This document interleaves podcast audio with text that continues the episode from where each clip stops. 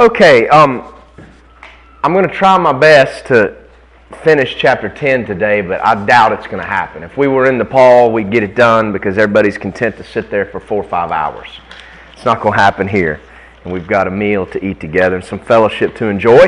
But turn in your Bibles to Revelation 10 for our guest. I've been teaching exegetically through this book for quite some time now. I think it's been well, well over a year when I'm in country. And this is message number 66.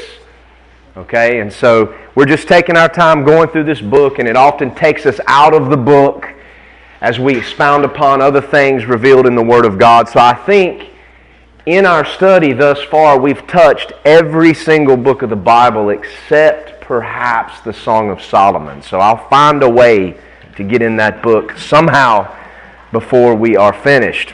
If you have your outlines, those of you who have been here, we are on the back side of the Revelation 10 and 11 outline, and we are at verses, uh, uh, point C under Roman numeral 1. Okay? We're talking about the testimony of this mighty angel. These two chapters are all about testimony. Okay? In a sense, they're a parenthesis that do not advance the narrative of the book just like chapter 7, the unveiling of the Jewish witnesses and the Gentile converts as a result of their ministry, and just like we see later in uh, chapter 14 or, or 16, uh, when, when those demonic witnesses go out uh, to gather men to the great battlefield. That's, that's chapter 16. So we're in a parenthesis per se, and the theme again is in the midst of all of God's wrath and judgment and all of these terrible things, which include demonic, a, a plague of demonic locusts, a demonic army, and all of these things, God does not leave himself without witness. And all throughout history, despite man's wickedness, despite his depravity, despite God's judgment, there's always been witness or testimony to the truth and an avenue for escape. And so that's the theme uh, of these two chapters testimony in the midst of judgment. And this mighty angel was a testimony. We talked about his identity last week. And in the first two verses of this chapter, it's undeniable that this mighty angel is Christ. When we look at his description here and we compare scripture with scripture, this is, the, this is Jesus Christ as he relates to Israel in the time of tribulation. A mighty angel, the angel of the Lord. And when he stands here with one foot on the sea and one foot on the earth, and that little book is open in his hand, that little book is the great seven sealed scroll, which is the title deed of the earth. And by the time, at the point in the book that this vision is revealed to John, it's a little book because all the scrolls have been opened and all of the judgments are nearly finished that title deed of the earth. Christ is the kinsman redeemer. Adam sold his birthright to Satan in the Garden of Eden. Just he despised it just as Esau did with his birthright. But Jesus Christ is the kinsman redeemer. He purchased that right at the cross, and here he shows his authority to claim it. And that's what he will do when he returns. He reigns and rules in the hearts of his people today. And that fact guarantees that the day is coming when he will reign and rule physically over this planet and reclaim that title deed that was purchased at the cross. So that's the setting here. We've gone through the first couple of verses. Now I want to look at verse 3. We've considered the testimony of the, of, uh, of um, the angel, here the identity Jesus Christ, in behalf of his church, is the bridegroom. Jesus Christ, in behalf of the nation of Israel, is the angel of the Lord, a mighty angel, Messiah. Okay? The little book we've talked about in, in verse 2. Now let's consider verses 3 and 4. We have seven thunders mentioned here. Let's read this morning. Chapter 10, verses 3 and 4. And this angel, it says, cried with a loud voice as when a lion roars. Another uh, clue as to this angel's identity. Back in Revelation uh, chapter 5, I believe it is, um, the only one worthy to open the scroll. John was weeping because no one was found in heaven and earth worthy to open the scroll. And John was told, Don't weep. There is one, behold, the lion of the tribe of Judah, the root of David. And then he saw a lamb in the midst of the throne who took that scroll, and when he opened it, the judgments began. So we have another clear uh, clue here as to the identity of this angel. He cried with a loud voice as when a lion roars, and when he cried, seven thunders uttered their voices. And when the seven thunders had uttered their voices, I was about to write, but I heard a voice from heaven saying unto me, Seal up those things which the seven thunders utter, and write them not.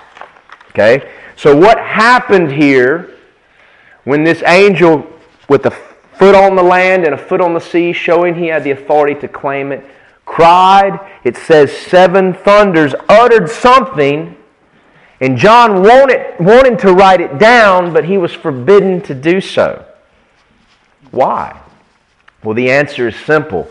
God only reveals to man what man needs to know on a need to know basis.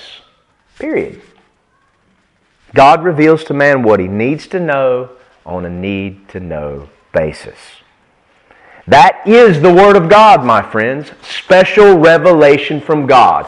What we need to know on a need to know basis. God isn't obligated to reveal every detail about everything to us. In fact, we're privileged, and it's by His grace alone that He has revealed Himself in His Word. God's Word is what man needs to know for his salvation and for the glory of God. God didn't reveal every detail about every future event, but he revealed enough to us so that we could be sure that this same Jesus who was taken from amongst us will in like manner return again as he was seen gone with the clouds of heaven. You know, my friends, part of trusting in the Lord, we claim as Christians that we trust the Lord. In fact, biblical faith is trusting the Lord.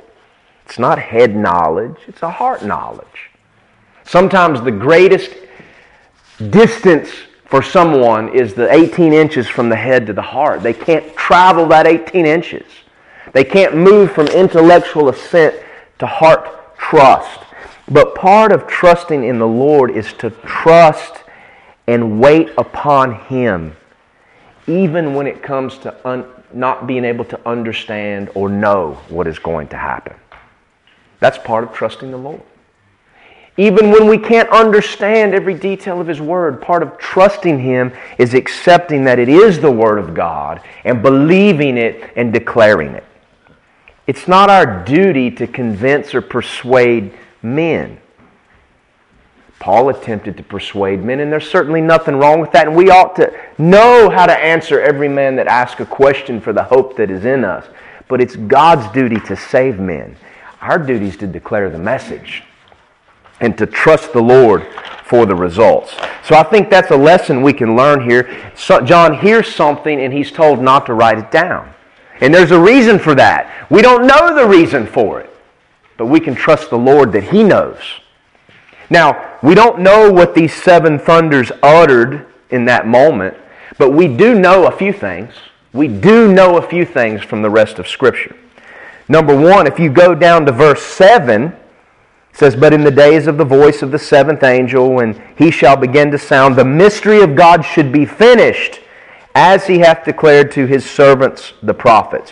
What we do know is that the mystery, including what is uttered here by these seven thunders, will be finished and it will be revealed in the days of the sounding of the seventh trumpet that we'll read about a little bit later um, at the end of chapter 11. So, whatever mystery is spoken, it will be finished, it will be completed, and it will be revealed in the days of the sounding of the seventh trumpet. Well, we'll learn later that the seventh trumpet is the seven vial judgments of God.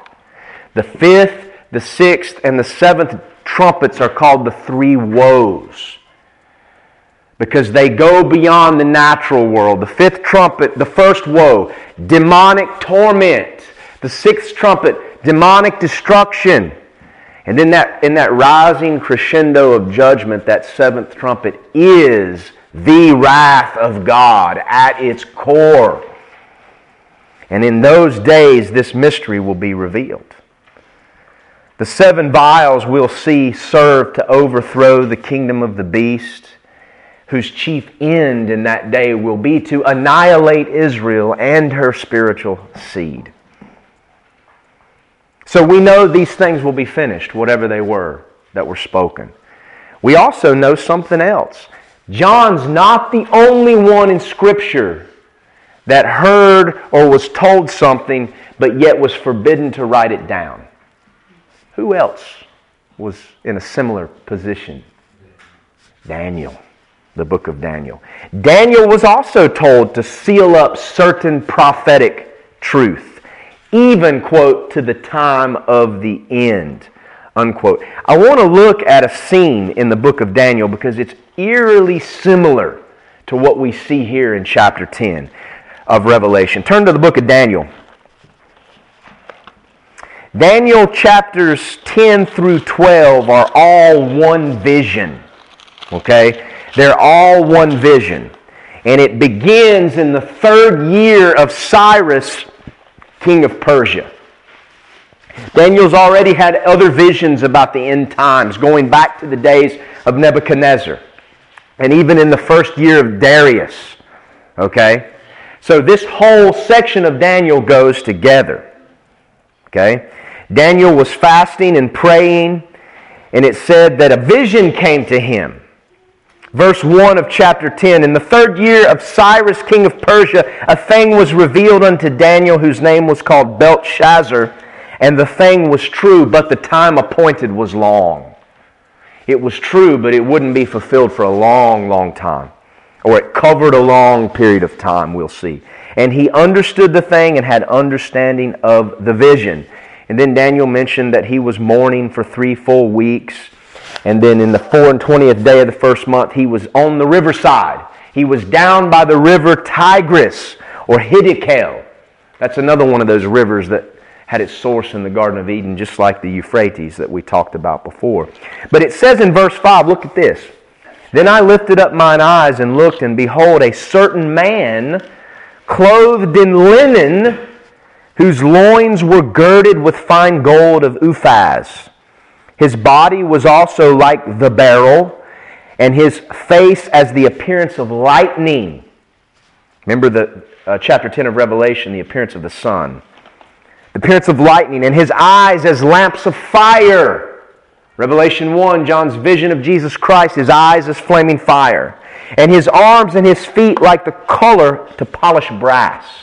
Revelation chapter 1, John's vision of Jesus Christ, his feet unto fine brass. His feet burned as a furnace. In chapter 10, pillars of fire of Revelation. And the voice of his words like the voice of a multitude. And I alone, Daniel, saw the vision, for the men that were with me saw not the vision, but a great quaking fell upon them, so that they fled to hide themselves. Therefore I was left alone and saw this great vision, and there remained no strength in me. For my comeliness was turned in me into corruption, and I retained no strength. Now jump over to chapter 12 because then an angel comes to Daniel, the one that had been delayed because he was fighting with the prince of Persia. He comes and explains all of these things to Daniel, and he traces the history of Jewish persecution down through Persia and Greece all the way to the days of a, of a wicked king, Antiochus Epiphanes, who would be a type of Antichrist. And then he telescopes to the end, to the days of Antichrist, and covers all of these things. Then we get to chapter 12 when it's the end of time and Israel is brought to her end. And then Michael, the great prince, stands up and Israel is delivered. Look at verse 7 of chapter 12.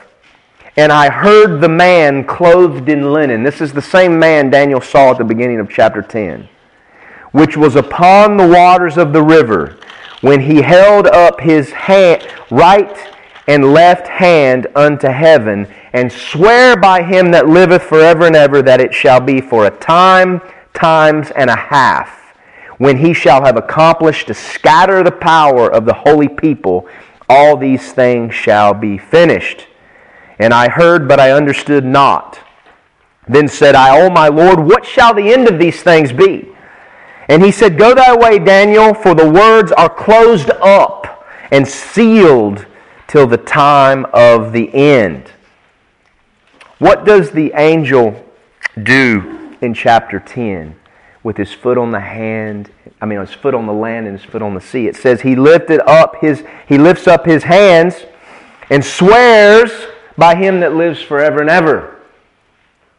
And then seven thunders utter their voices, and it's not revealed what they say. Here, what Daniel sees is that this, this angel that, or this, this, this one like the Son of Man, who looks very much like what's described in Revelation twice when we know it's Christ, stand on the river and likewise swear to heaven. And what he says is that it, what is it, Read chapters 10 through 12. It's all about the persecution of Israel. And then it telescopes to the last days describing Antichrist. It, the scattering of the holy people, will be for a time, a times, and a half. What is a time, times, and a half? A time, one year, times two years, a half, three and a half. And that agrees with what's declared elsewhere in Scripture about the time of Jacob's trouble three and a half years. 42 months, as it says there in Revelation. Okay? So we have a similar scene there in Daniel, and in the context of that scene, Daniel wanted to know what is the end? What's going to happen there at the end? And he was told to seal it up and close up the words. What is sealed up in Daniel 12 is this related to what is uttered in Revelation 10 that is sealed up? I believe so. I believe the end of the matter is not described in detail. How exactly? We know a lot of the details about what the Battle of Armageddon will look like. We know about Christ coming back in Revelation 19, and we know that men's faces will literally melt off, the skin will melt off, and the eyeballs will fall out of the sockets. That's there in the book of Zechariah, chapter 14. But the end of it, Christ taking the kingdom and setting it up, and Israel actually turning to Messiah and being restored in that day as a nation, it's not been revealed exactly what that looks like. It's been sealed up until the time of the end. We know from Daniel that there will be a time, times and a half to scatter the holy people, that is the, the Jews, to judge them unto awakening. In chapter 10 of Daniel, verse 14, we this prince, I mean this angel comes to Daniel after he sees this man on the river and tells Daniel, I am come to make thee understand what shall befall thy people in the latter days. So that angel was sent to tell him what's going to happen to the people of Israel in the latter days. For yet the vision is for many days. It's going to be a long time before it concludes itself. And so it's all kind of related to Israel there in Daniel chapter 10, 11, and 12. And we are in Revelation 10 Christ presented as a mighty angel, like he was in the Old Testament, the angel of the Lord, is in reference to Israel. And I think these things have to do with what is going to happen in terms of the restoration of the nation. Now, the time of the end, I find it interesting, is mentioned in Daniel. It's described in Revelation. But everything Daniel's seeing here is the time of the end. And we're told what that looks like in Daniel um, chapter 12. We're told.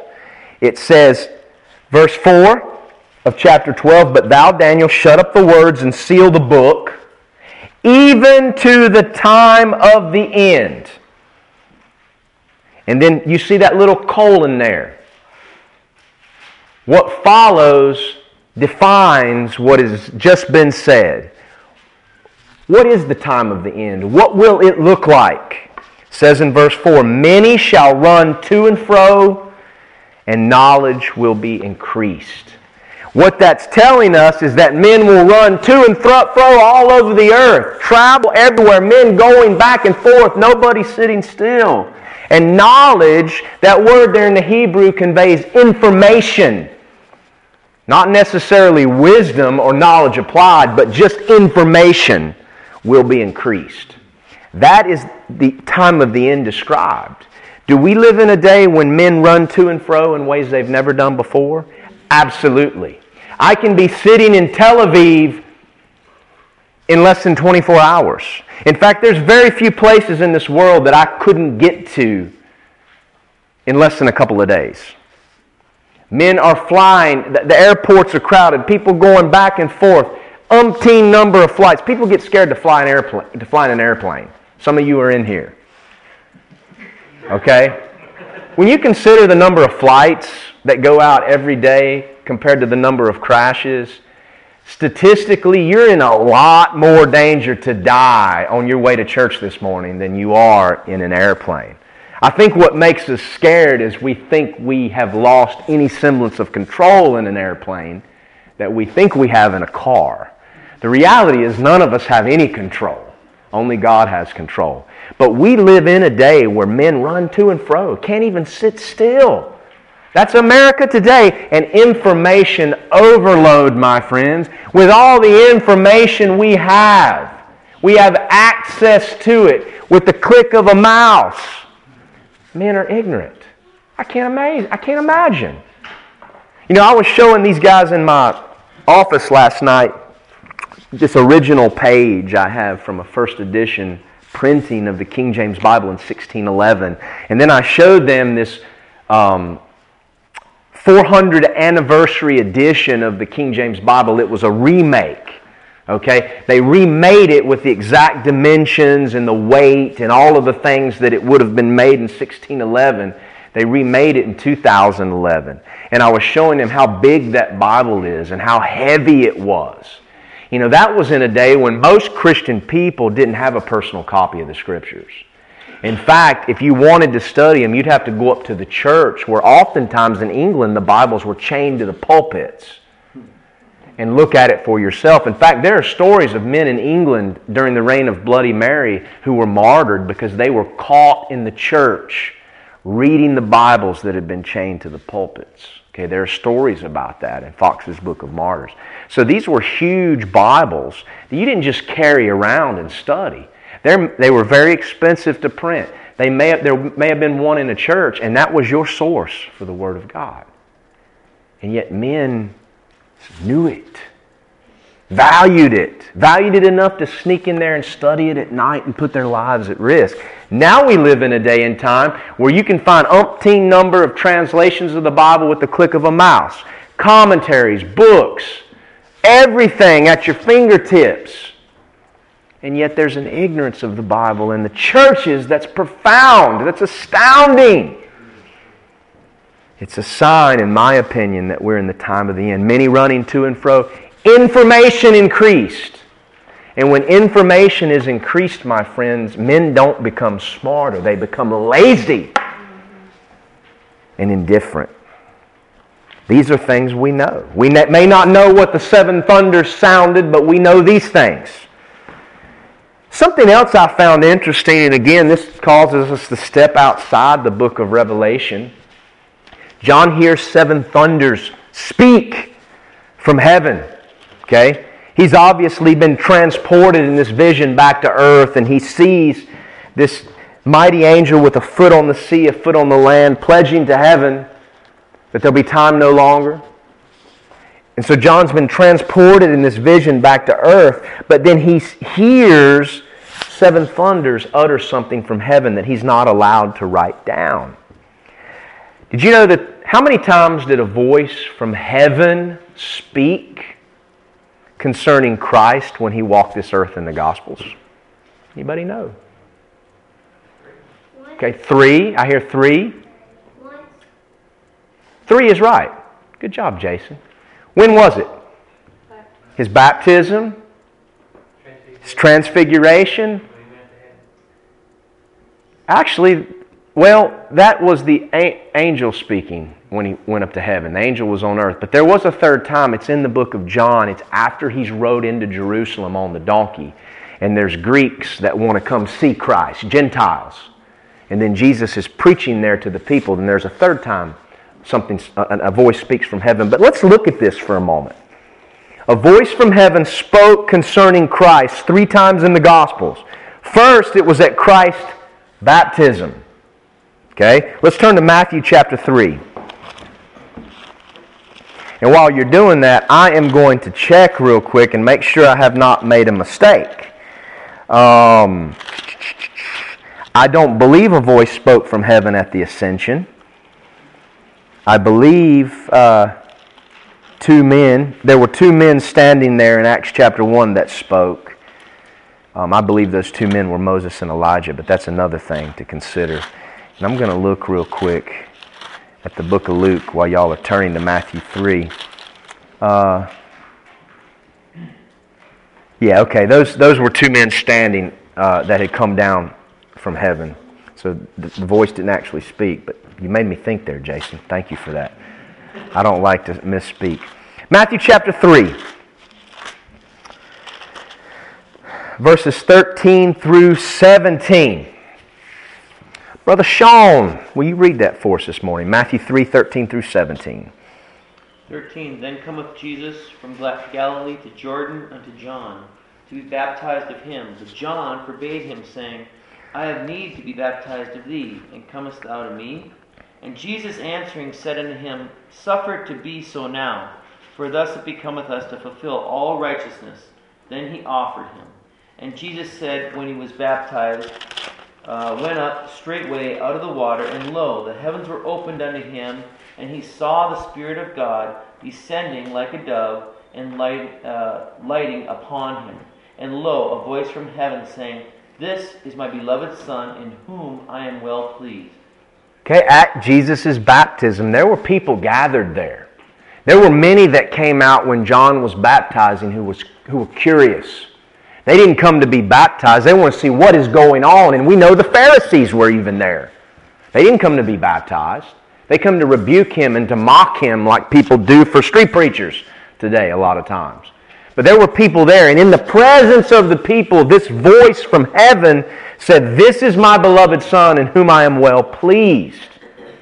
We know in John chapter 1 John himself, John the Baptist, makes a few statements. In verse 31, he says, I knew him not.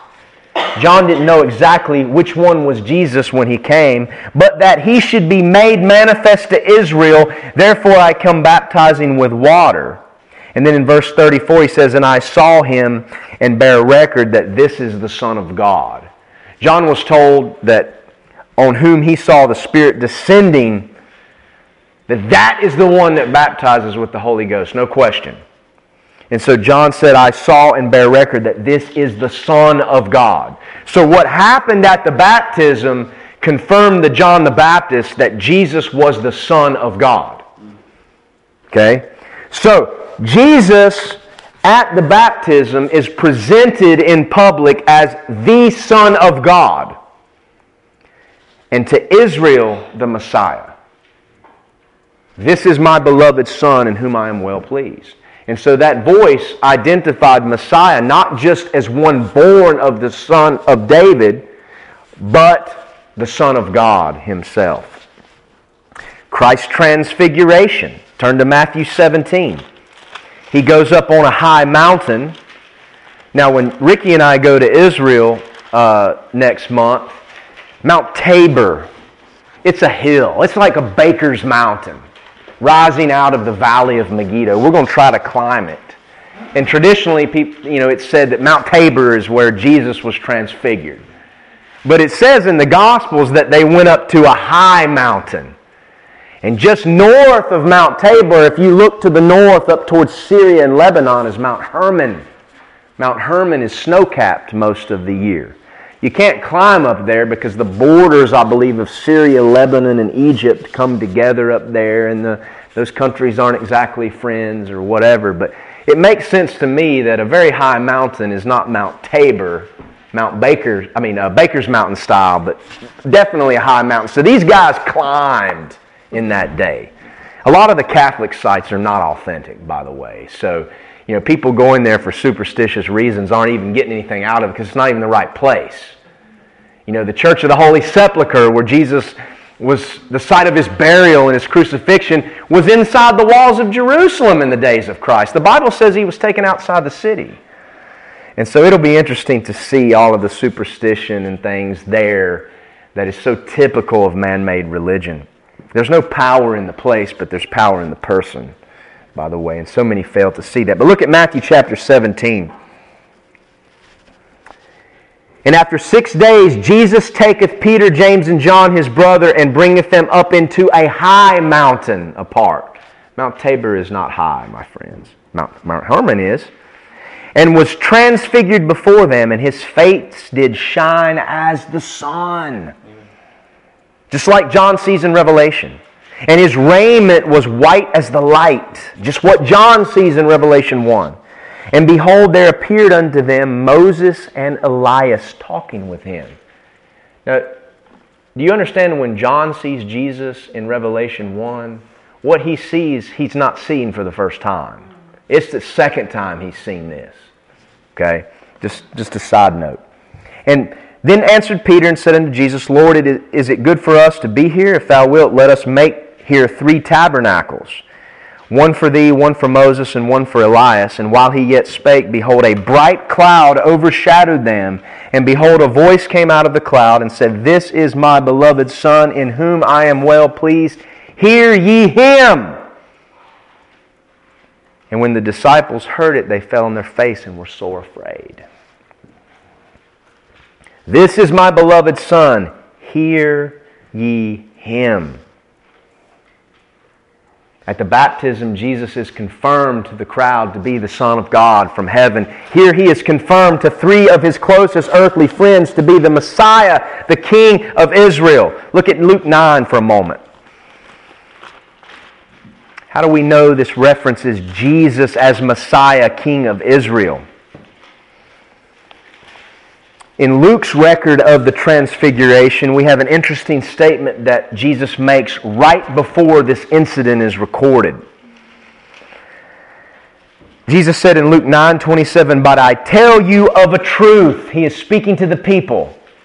There be some standing here which shall not taste death until they see the kingdom of God. A lot of people have looked at that and said Jesus is mistaken. All those people standing there are dead. The kingdom of God never came. He went back to heaven and the Romans destroyed Jerusalem. Well, maybe the kingdom of God isn't have anything to do with Israel. Maybe it's just the church and Roman Catholicism conquering the world, and then you get in all kinds of crazy interpretations. But it says, Some will not taste death till they see the kingdom of God. Look what happens right after this. And it came to pass about eight days after these sayings, he took Peter, James, and John and went up into a mountain to pray.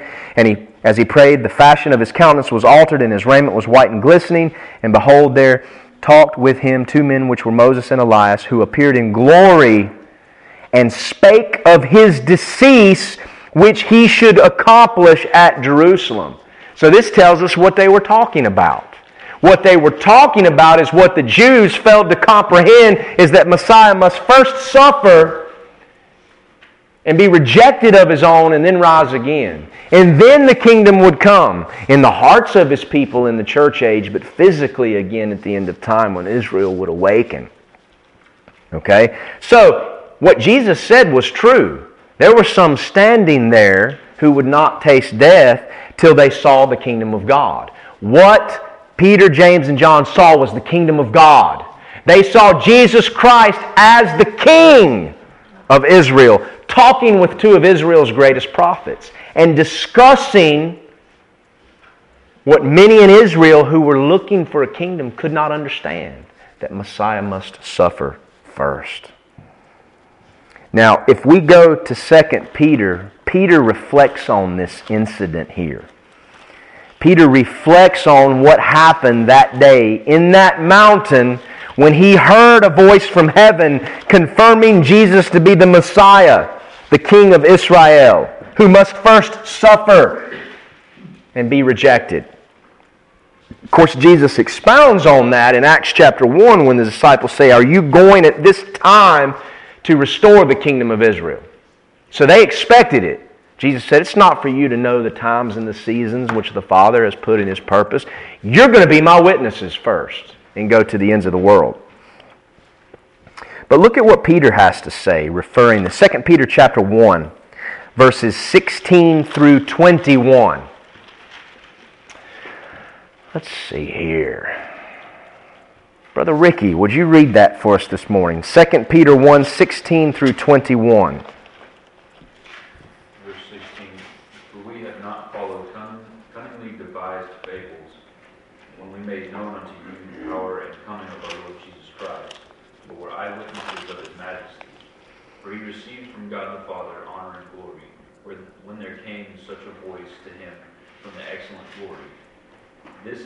Beloved Son, in whom I am well pleased.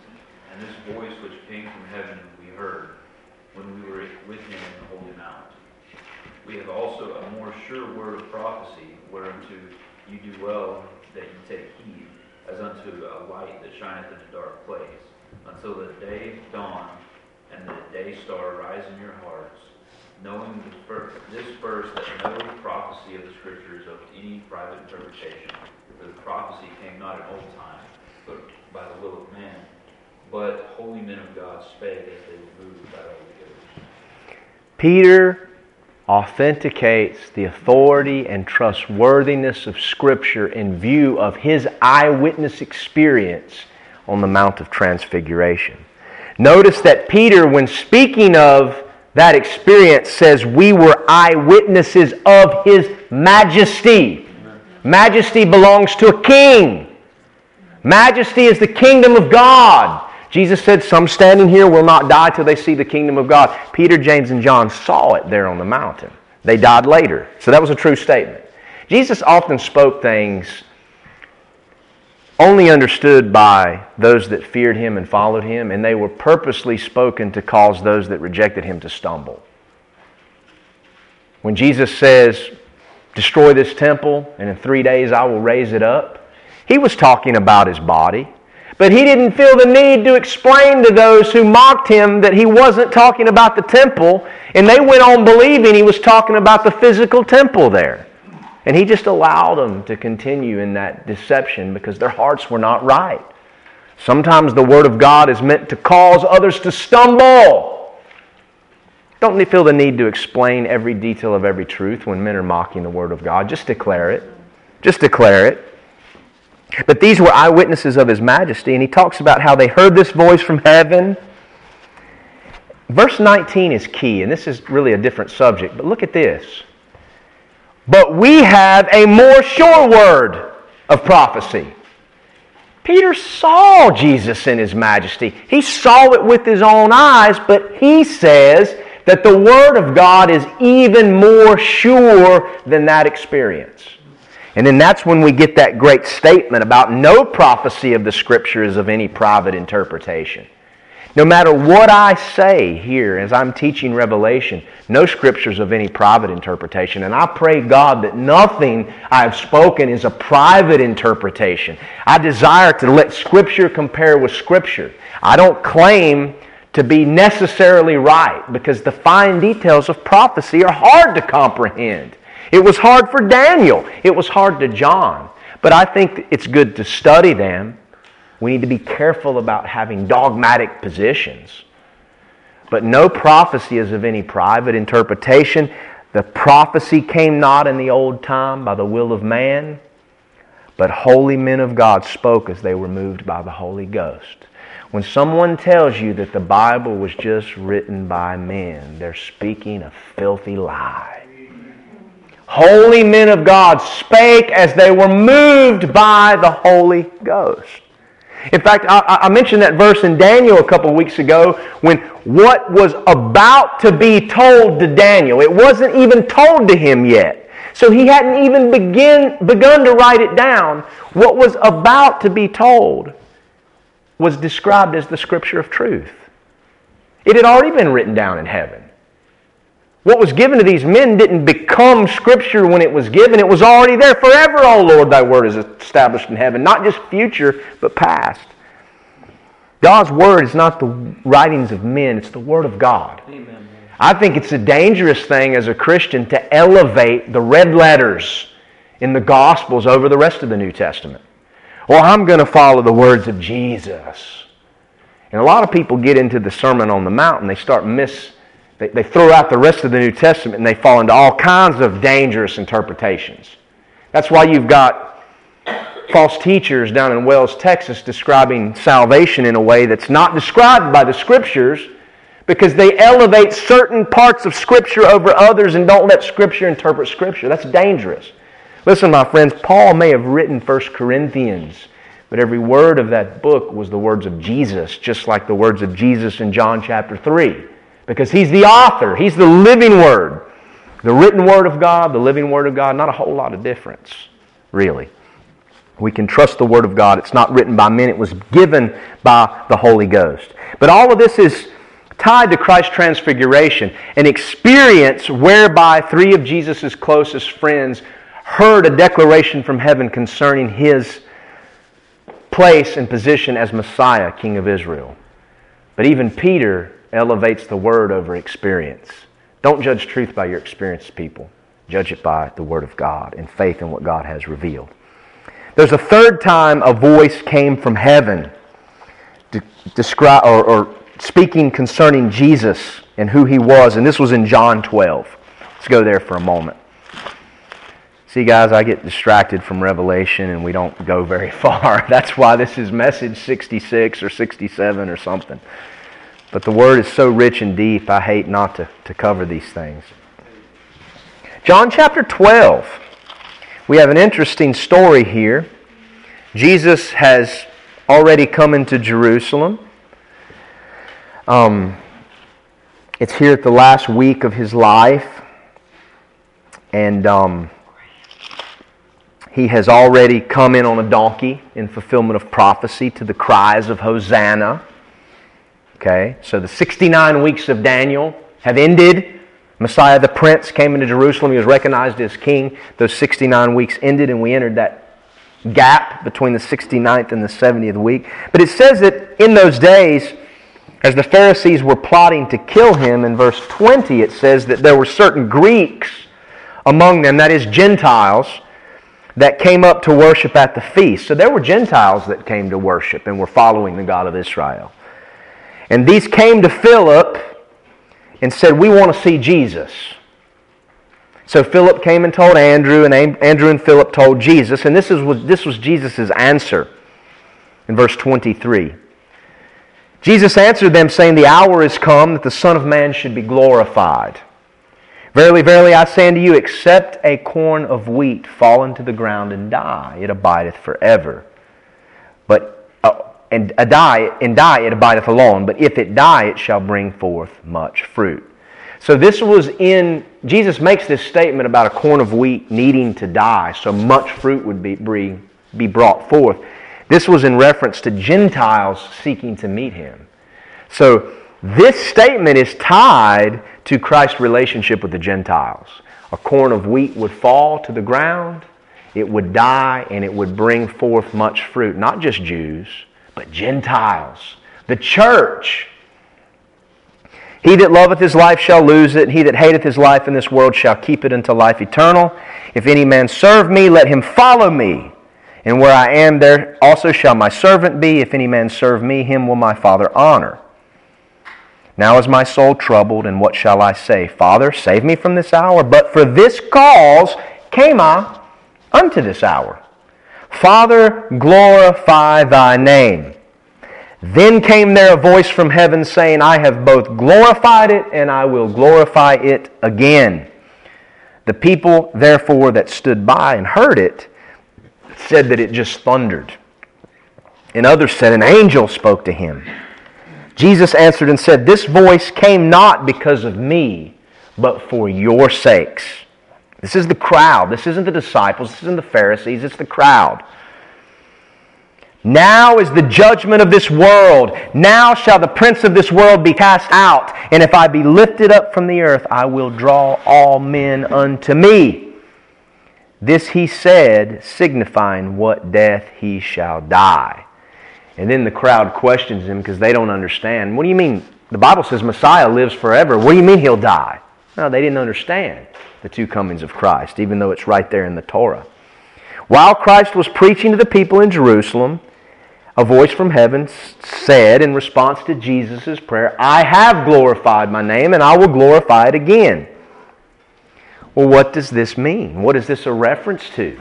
I believe it's a reference to Jesus as the Messiah, the kinsman redeemer to the Jews and Gentiles gathered in Jerusalem. It's a reference to Jesus' role as the earth's kinsman redeemer the one who would glorify God in the purchase of the title deed. Verse 24, he talks about that purchase a corn of wheat falling to the ground and bearing fruit. And then glorified in the repossession, which is talked about in 31 and 32. The judgment of this world. Now shall the prince of this world be cast out. Look, when Jesus purchased that title deed at the cross, Satan was cast out. That ensured that Jesus, no matter how many years have gone by, the purchase ensured that he would come to claim it. It's already his. The prince of this world has abided for 2,000 years, accusing the brethren, deceiving and being deceived. The prince of the power of this air, the God of this world. But he was cast out at the cross. And his casting out at the cross ensures that he will be cast out of heaven one day, as Revelation 12 says. That didn't happen in the past because in Revelation 12, when the dragon is cast out of heaven, he's described as the accuser of the brethren who accused them day and night. That word brethren there is a reference to the church. There was no New Testament church at the cross. That didn't start until Pentecost. And besides, it says, when the Satan is cast out, woe unto the earth, for now he's really ticked off. And that's when he goes after Israel. But the judgment came at the cross, and then Jesus said, If I be lifted up from the earth, I will draw all men to myself. That's not Jesus saying he will save all men, as people claim. If we understand what is being declared about Christ and the fact that the Gentiles are in this conversation, we see that as kinsman redeemer, he will draw all men to himself. Himself. What does that mean? He will draw men to himself for salvation, and he will draw others to himself for judgment and condemnation. Because he's the earth kinsman redeemer, and he has the authority to save and to judge all men. That's what it means. You can't escape God. You can't escape Christ the King. You can't overthrow him. You can't get in the way. He will draw. Because he was lifted up, he has drawn all men to himself. And there's a day when men will be drawn unto glorification and salvation in the kingdom, both Jew and Gentile. And there's a day when men will be drawn, both Jew and Gentile, unto judgment and eternal damnation by the one who has the authority. What's sad, though, is that these things were declared by God in the presence of the crowd. God, whom the men there claimed to worship, declared that in Jesus his name was already glorified and it would be glorified again. Reference, I believe, to two events, two comings. It was glorified there in Christ, it will be again when he comes back. But yet the people there Despite the clear articulation of this voice, some people wrote it off and said it's just thunder. Some people said, oh, it's just an angel and didn't consider the magnitude of the words being spoken. They were still too blind to comprehend. Had no excuse, for even a voice spoke from heaven. No excuse. Jesus said in chapter 12, verse 30 there, I, found this another interesting statement. He said, These things were not spoken for my sake this voice from heaven didn't come down for my sake, it was for your sakes. Jesus said a lot of things when he was preaching that are hard to be understood or, or, or things that men look at and say, well, Jesus wasn't God. He didn't claim to be God. But Jesus tells us why, in his humanity, he often said many things.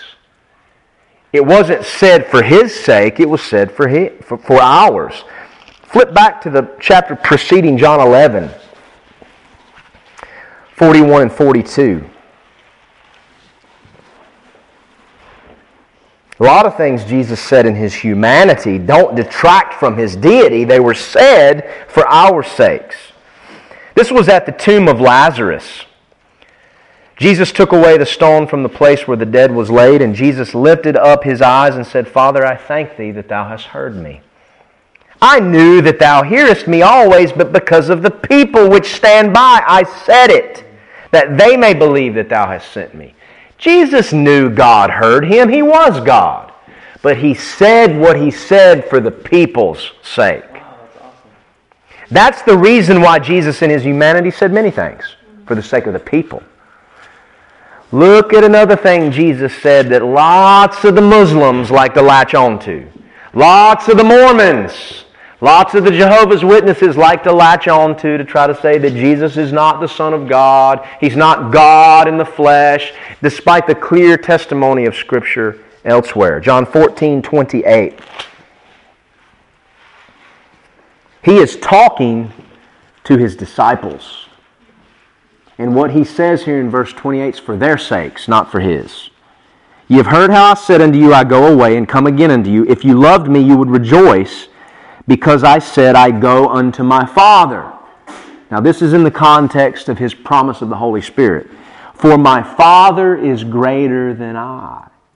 Jesus in his humanity was speaking to his disciples about the importance of him returning to heaven so that they could go forth and commune with the Father through the Holy Spirit. Jesus wasn't claiming that God was greater in terms of his deity.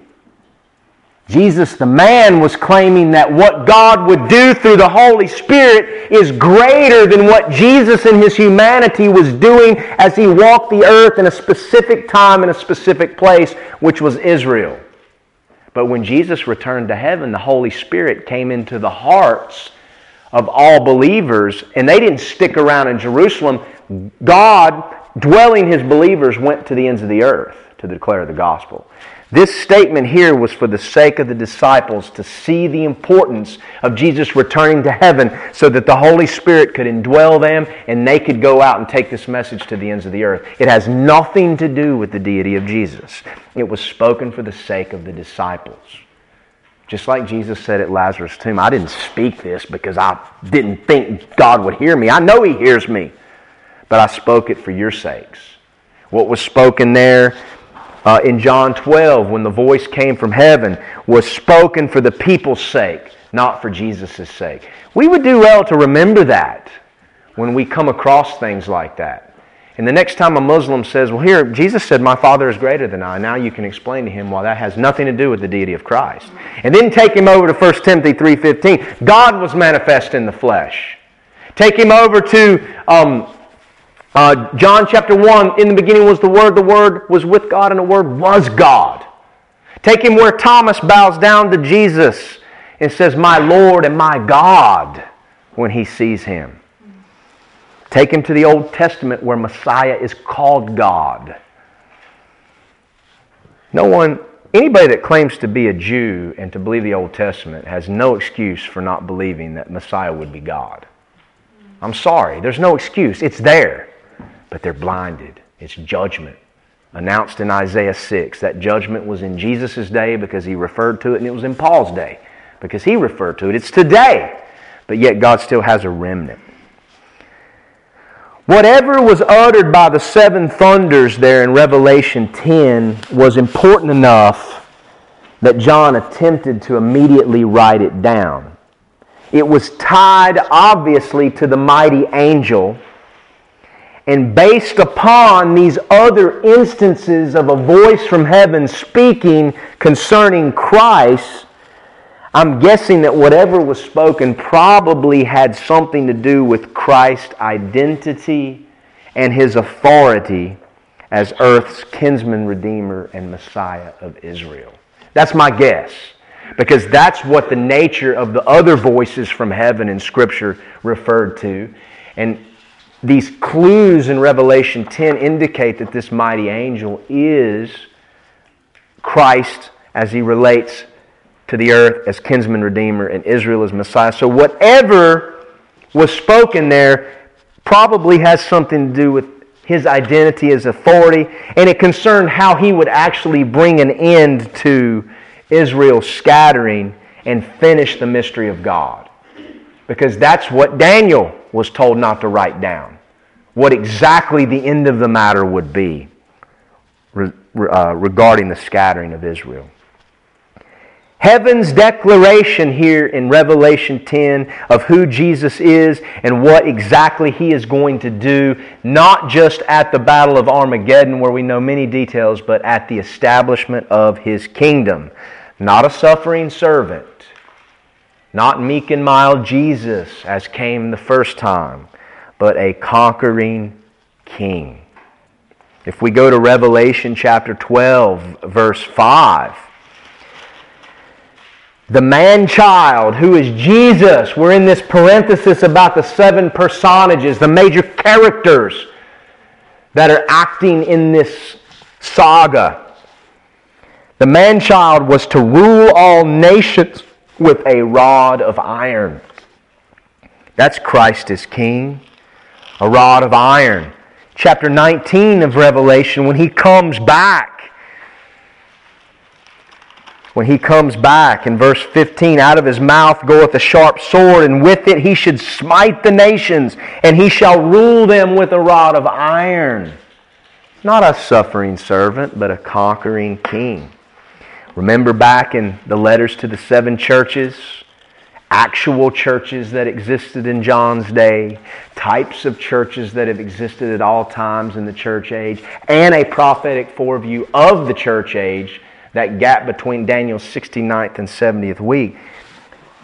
Something said concerning this rod of iron in chapter 2 to the message at the church of Thyatira, which was one of the most wicked of the seven churches, second only to Laodicea, but yet God still had a remnant there. God still had a remnant. It says, he that overcometh and keepeth my works unto the end, to him will I give power over the nations, and he shall rule them with a rod of iron. Not only will Christ rule with a rod of iron, but so will his ambassadors. And my friends, his ambassadors are the church. They will rule and reign with him. Not just ethereally in some, on some cloud in heaven, but in a kingdom here on earth and throughout all eternity. So, whatever is spoken here has to do, I believe, with the authority, the identity of the king. And what John sees pledging to heaven with the little book is, I believe, the king. Described as a mighty angel because at this point in the book of Revelation, what happens mainly concerns Israel. And the proof of that is in chapter 11 when John is told to measure the temple and he's told about Israel being scattered, and he's told about those two special street preachers and all of these things. In the Old Testament, Jesus was the angel of the Lord, pre incarnation. I'm going to end here today. I'm obviously not going to finish. This is the way it's been, but praise God. Let's just read for a moment the next two verses. So we've talked about the angel himself, his identity, the little book, the seven thunders. Let's, let's conclude here with a word about the mystery of God. And the angel which I saw stand upon the sea and upon the earth lifted up his hand to heaven, just like what the man in Daniel did on the river Tigris. And he sware by him that liveth forever and ever, who created heaven and the earth and the things that therein are, and the earth and the things that therein are and the sea and the things which are therein, that there should be time no longer. But in the days of the voice of the seventh angel, when he shall begin to sound, the mystery of God should be finished, as he hath declared to his servants, the prophets. Now, my friends, the voice of the seven thunders concerning the mighty angel was sealed up John wasn't able to reveal it. But what the voice and the words of the mighty angel are revealed. And what are revealed is that there will be time no longer. No more delay. No more delay. It's done. There's coming a day when it's done. There's no more delay. God's long suffering to us word, not willing that any should perish, but all should come to repentance. There's coming a point in time when that's over. It's done. No more delay. In fact, that phrase there, time no longer, is talking about delay. What happens after this is going to happen very quickly. We often think of Revelation spread over all of this time, or we're thinking all over seven years and all of this. But these judgments begin to speed up. And we're not talking about years anymore with the seventh trumpet. We're talking about months at most, and probably more like days. This angel stood on the sea and the land as a symbol of his authority to claim them. He lifted up his hand to heaven, which is the sign of a, ple- a pledge. In the book of Genesis, Abraham lifted his hand before the king of Sodom, pledging that he would not take anything from him after he and his servants rescued those kings. And Abraham made a pledge I'm not going to take anything from you because I don't want you claiming that you made me powerful. I'll let God get the credit. So this was a pledge that was being made here to heaven. No more delay. Daniel 12 has already told us that the time of Israel's scattering is limited. It's limited. A time, times and a half. The Great Tribulation from the breaking of the treaty when Antichrist betrays Israel, who they think is their Messiah, until the return of Christ, the true Messiah, is three and a half years. The midst of the week, according to Daniel, his 70th week. A limited amount of time. Here in Revelation 10:6, that time is up. No more delay in Christ the kinsman redeemer actually taking formal possession of the earth and the sea and sitting on the throne of Israel. It is the end of God's long suffering to usward. Praise God, we're not in the end of that now, and He's still saving men. And will continue to save men. But there's a, there's a time when that ends. No more delay. When the seventh trumpet sounds, which we read about at the end of chapter 11, what happens happens very quickly. Very, very quickly. The seventh trumpet is the seven vial judgments. And in terms of chronology or advancing the narrative, we're at the end, friends. Maybe months, days. In a matter of months or days, the mystery of God will be finished. What does that mean? It means unveiled. The same mystery declared throughout the ages by the authors of Scripture will be finished. That means it'll no longer be a mystery, it'll be unveiled. Now, this necessitates a discussion on the word mystery. Because that word mystery from the Greek mysterion, I don't like pronouncing Greek words, but it's so close to our English word, I'll say it, is never in the Old Testament. It's only found in the New Testament, and it's found 28 different times. And we're going to talk a little bit about what is a mystery in the New Testament and the great mystery of God, which is finished. What is one of the great mysteries of God? Job wrestled with it. Why do the wicked prosper and the righteous suffer? Why is there evil? Why would a benevolent God create evil? Why would a benevolent God allow sin and then require his son to be sacrificed? Couldn't he have just made us all righteous? There must be no God. We hear these foolish rantings at college campuses all the time. But that mystery that you might not can understand right now, there's coming a day when it will be finished. It'll be unveiled. And the answer will necessitate a response, just like Job's response. What, how, what was Job's response when God finally spoke? He said, I, I put my hand over my mouth. The Bible says in Romans that every mouth will be stopped in the day of judgment. In the book of Jude, it says that God is going to require men to give an account. Well, Jesus said God would require men to give an account for every word they speak, even the idle words. But it says in the book of Jude that when Jesus returns, he will stop the mouths of everyone that has spoken against him. In fact, I'll read that verse because it's amazing. Jude is quoting Enoch, the seventh from Adam. The fact that Jude calls Enoch the seventh from Adam tells us there were not large gaps in the genealogy that people try to say to accommodate for an evolutionary time frame, because Enoch was the seventh from Adam, according to the biblical genealogy. And John is, I mean, Jude is quoting Enoch. This must have been revealed by God. That doesn't mean the book of Enoch is inspired scripture. The book of Enoch wasn't written by Enoch. It's a fantasy fairy tale that contradicts scripture numerous times. But what is spoken of here doesn't contradict scripture. Behold, the Lord cometh with ten thousands of his saints to execute judgment upon all and to convince all that are ungodly among them of all their ungodly deeds which they have ungodly committed and of all their hard speeches. In other words, their mocking comments which ungodly sinners have spoken against him. All of these things that have been spoken against Christ because men can't understand the mystery, they will be convinced otherwise because the mystery will be finished. So we're going to get into that next time when I return. It's not exactly the best stopping place, but you know, the Lord is sovereign, He's in control. I had to say that word, brother. Sovereign. Amen. Sovereign, sovereign, sovereign, sovereign, sovereign. That's six times. Praise God.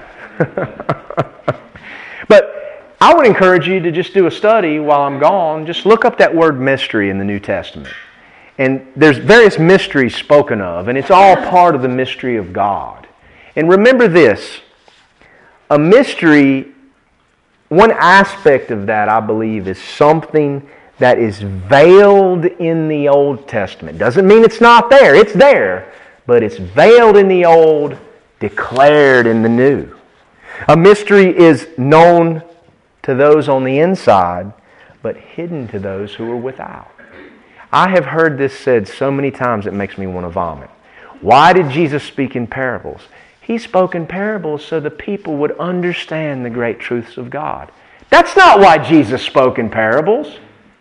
He told the disciples in Mark 4, I'm speaking in parables because it's only given to you to understand the mysteries, but I speak to them in parables so that they'll stumble and fall. Isaiah chapter 6. The parables were spoken to confuse those that had rejected God in their spirit. And Jesus quoted the judgment of God in Isaiah 6 that hearing they would not hear, seeing they would not see, they would not understand because of their rejection of God. That's not why parables were spoken. But the mysteries of God, those spoken in parables, were given to those that feared Him, those on the inside. The secrets of the Lord, it says in the book of um, Psalms, are with those that fear Him. A mystery is also a truth that cannot be comprehended by experience. It can't be comprehended by trial and error or through testing or by any human reason or philosophy, but only by the special revelation of God. The Word of God and the ministry of the Holy Spirit are the unveiling of the mysteries of God to His believers. And my friends, as New Testament believers, we become, by the Word of God and the Holy Spirit, initiates and stewards of God's mysteries, to declare them, to embrace them as revealed, not necessarily as understood, but as revealed. The Word of God says it, I believe it, that settles it. So we're stewards of those mysteries. And there's coming a day when even the lost who don't understand now will see the answer to all of their mocking questions. And that answer is in the one, the only one who's worthy to open the book, the Lamb, the Lion of the tribe of Judah, Jesus the Christ, Yeshua HaMashiach. Praise God. So look into that word mystery. uh, while I'm away, and, and that'll be an interesting thing for you to study and meditate upon in your personal time with the Lord. Does anyone have any questions? I'm doing my best here. I don't proclaim to have all the answers. Maybe some of the finer points that I've discussed this morning you might disagree with. That's fine, we can talk about it. But what we don't disagree about is Jesus is King, Jesus is coming again, and for those who follow Him, eternal life. For those that reject Him, eternal damnation. And that message is important enough that we ought to, as stewards of it, go forth and declare it.